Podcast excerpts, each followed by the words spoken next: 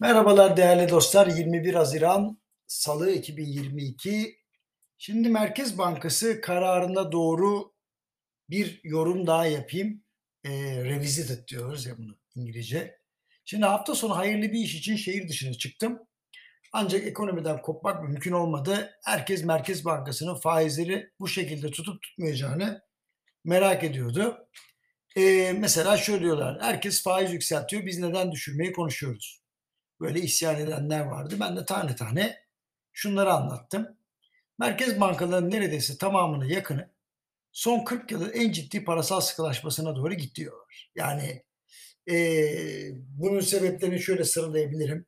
İşte pandemide büyüyen parasal gelişleme, tedarik zincirinde devam eden bozulma, Rusya-Ukrayna savaşı ve iyice hızlanan enflasyon. Analistler özellikle enflasyona karşı atılan adımları demin de dediğim gibi son 40 yılın en şahin yaklaşımı olarak nitelendiriyor. Ee, doğal olarak resesyon endişeleri de artmaya başladı. Yani enflasyonla mücadele için resesyonu göze alıyorlar diyebilirim. Bizde böyle bir şey hele ki seçim yaklaşırken mümkün değil.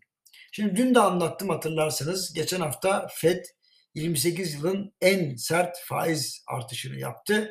Ardından da resesyon ihtimali daha fazla gündemimize girdi. Elbette ekonomide atılan adımların her zaman bir e, zaman faktörü var. Yani nedir zaman faktörü? Mesela resesyon başlayacaksa bu yılın içinde gerçekleşmeyebilir. E, çünkü atılan her adımın e, belli bir vadede sonuçları ya da yan etkileri oluşuyor. Dolayısıyla birçok finans kuruluşu 2023 ortalarına kadar ılımlı bir resesyon bile yaşanabilir diyorlar. Şimdi çok iyi hatırlıyorum 1990'larda bir Merkez Bankası Başkanı yumuşak iniş için garantili bir reçeteyi kimse yazamaz demişti. Bu beni epeyce düşündürdü. Enteresan bir cümle. E, Birçok kurumdan gelen yorumlar da yumuşak iniş olasılığının daha düşük olduğuna işaret ediyor. Tecrübeli uzmanlar eğer arz yönlü enflasyon baskısı azalırsa yumuşak iniş gerçekleşebilir diyorlar ama ben bu kanaatte değil. Yani stoklama eğilimleri haricinde arz yönlü bir enflasyonun etkisindeyiz ve burada bir iyileşme olursa yumuşak inişe gerek kalmadan son revize edilmiş mütevazi büyüme oranlarıyla da pekala devam edilebilir. Yani ne demek istiyorum? Arz yönlü bir enflasyon var ve bunun etkisi azalırsa ne gerek var?